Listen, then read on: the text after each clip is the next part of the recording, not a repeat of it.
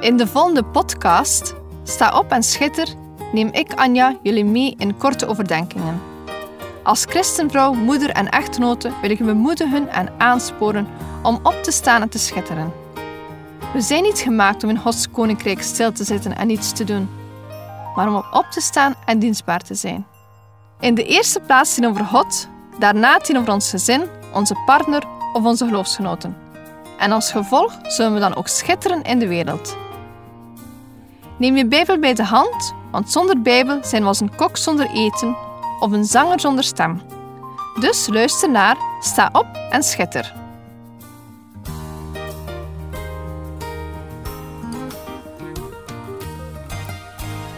We zitten volop in de kerstsfeer en ik kon het niet nalaten om daar even bij stil te staan. Ik heb jaren geworsteld met het vieren van de geboorte van Jezus. Waarom? Omdat ik las in de Bijbel en ik kwam tot het besef dat Jezus niet geboren was in december.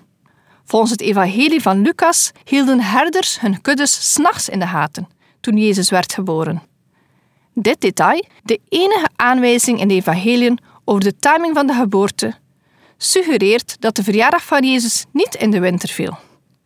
Aangezien herders hun kudden pas in de lente in de gaten zouden hebben gehouden. In de koudere maanden zouden de schapen waarschijnlijk zijn bijeengedreven. Ik stelde me de vraag: hoe het dan komt dat we de geboorte van Jezus vieren op 25 december. Ook dat is een ingewikkeld verhaal. Want ook hierover bestaan allerlei theorieën die me tot op de dag van vandaag niet 100% duidelijk zijn. Kerst was voor mij ook de periode dat vol van hypocrisie zat. De kerken zitten voller die dag. Iedereen wil thuis zijn en feest vieren.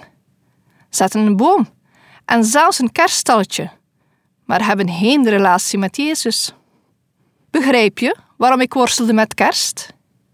Het feit dat ik hier met jullie over spreek, is omdat ik ben beginnen beseffen dat kerst een prachtige gelegenheid is om te getuigen. Ik focus mij op vier punten.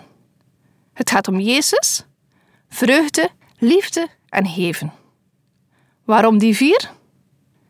We mogen de vreugde hebben omdat God ons zijn enige zoon Jezus gegeven heeft, uit liefde. In die ene zin komen de vier punten in voor. Hij vraagt ons het geschenk aan te nemen zonder iets voor terug te krijgen. Wij kiezen er in ons gezin bewust voor om geen kerstboom te zetten, maar plaatsen bijvoorbeeld wel verlichting op onze hevel om wat extra licht te verspreiden in deze donkere dagen. Ik getuig over wat Jezus in mijn leven deed. Ik getuig dat het voor mij iedere zondag kerstfeest is, wanneer ik naar de kerk ga. Jezus is geboren, gestorven, maar ook opgestaan, en we verwachten zijn terugkomst. Dus eigenlijk zou iedere dag kerstfeest moeten zijn. Wanneer ik denk aan kerst, dan denk ik ook aan Maria. Er zou geen kerstverhaal zijn zonder Maria. Laten we even naar Lucas 1, versen 26 tot en met 38 gaan. Daar staat: In de zesde maand werd de engel Gabriel door God gezonden naar een stad in Galilea, waarvan de naam Nazareth was. Naar een maagd die ondertrouwd was met een man, van wie de naam Jozef was, uit het huis van David. En de naam van de maagd was Maria.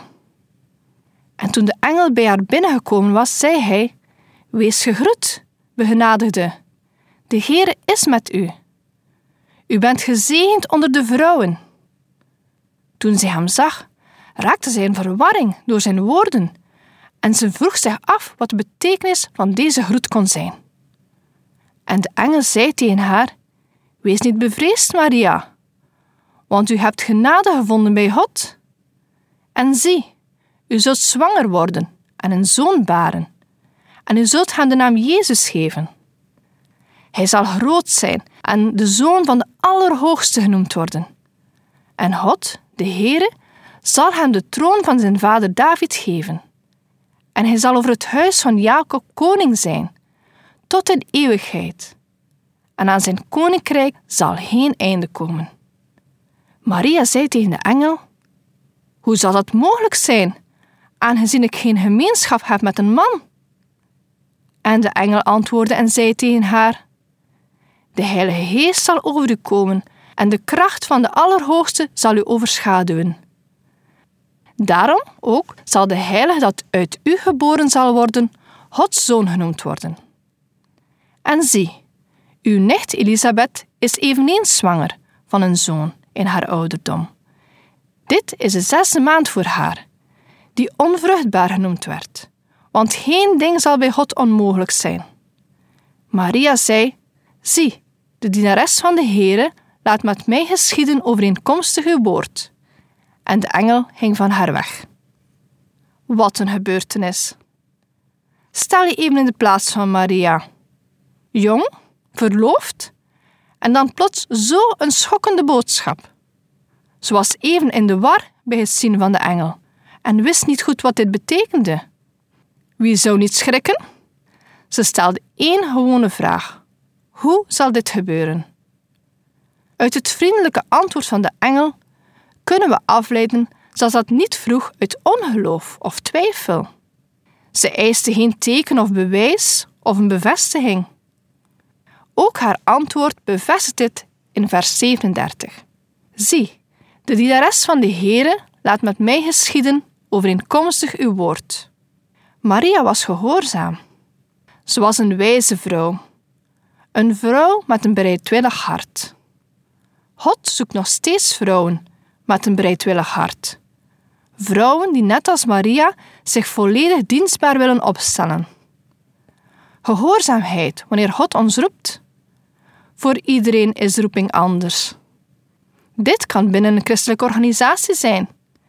Thuis bidden voor anderen of je huis openzetten voor mensen in nood. Vul zelf maar in. God geeft voor iedereen een plan. Alles start met luisteren en gehoorzamen. Het is momenteel voor velen een drukke periode. Er moet van alles gebeuren: inkopen, versieren, kaarten schrijven, noem maar op. Maar de vraag is: hebben we nog tijd om ons bezig te houden met wat werkelijke waarde heeft? God wil niet weggestopt worden in fraaie kerken, in mooie belijdenissen, in overdadige vieringen maar vraagt om een plaats in het hart van ons leven. We kennen de verhalen. We hoeven niet groot of belangrijk te zijn, niet rijk of machtig. Het enige dat van ons wordt gevraagd is dat we gehoorzamen zoals Maria deed. Er is een gezegde: zolang er leven is, is er hoop, en hoop doet leven. Bij iedere geboorte staan we stil bij een nieuw leven. Een nieuw leven vol hoop. Het kind van Maria is bij uitstek hoop voor de toekomst. Te midden van Maria's levensveranderende nieuws dat ze de Messias zou baren, bleef ze God loven en ze wankelde niet. Ook haar loflied klonk zo mooi. Het staat in Lucas 1 getiteld Maria's lofzang. Lucas 1, versen 46 tot en met 55. En Maria zei: mijn ziel maakt de Heere groot, en mijn geest verheugt zich in God, mijn zaligmaker. Omdat hij heeft omgezien naar de nederige staat van zijn dienares. Want zie, van nu aan zullen alle geslachten mij zalig spreken, want hij die machtig is, heeft grote dingen aan mij gedaan, en heilig is zijn naam. En zijn barmhartigheid is van geslacht tot geslacht over hen die hem vrezen. Hij heeft een krachtig werk gedaan door zijn arm. Hij heeft hen, die hoogmoedig zijn, in de gedachten van hun hart uiteengedreven. Hij heeft machtigen van de troon gestoten en nederen heeft hij verhoogd.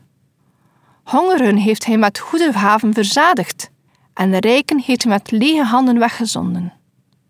Hij heeft het opgenomen voor Israël, zijn knecht, door aan zijn barmhartigheid te denken zoals hij gesproken heeft tot onze vaderen, tot Abraham en zijn nageslacht, tot in eeuwigheid.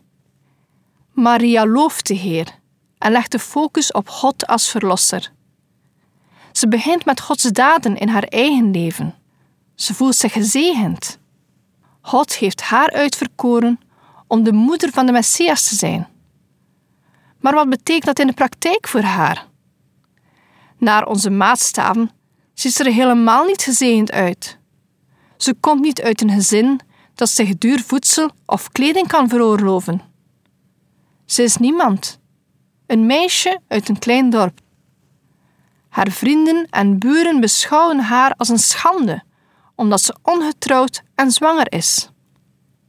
Maria prijst God voor zijn trouw in haar leven.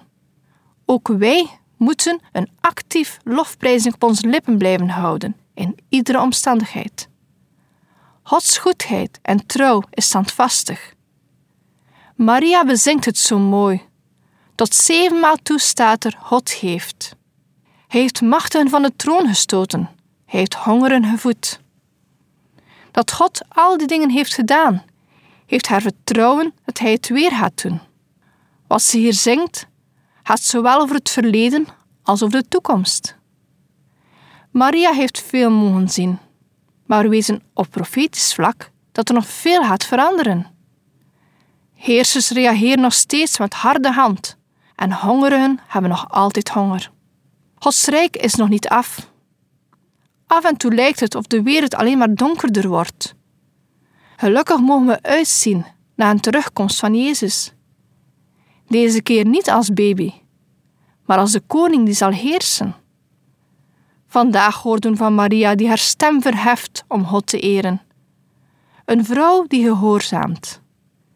Wij maken haar niet tot een godin en knielen ook niet voor haar neer, maar zij is wel de meest gezegende vrouw van de hele wereld. Ik hoop en bid dat we in haar voetstappen mogen treden, niet als moeder van Jezus, maar als volgeling van Hem. Wat we mogen iedere dag een lofzang zingen en uitzien naar Zijn komst. Deze podcast kun je steeds opnieuw beluisteren via de website en app van twr.be. Als je deze aflevering leuk vond en je wilt de podcast helpen ondersteunen, deel hem dan met anderen. Heb je gebed nodig of wil je reageren op deze uitzending? Zend dan gerust een mailtje naar anje.twr.be. Bedankt voor het luisteren.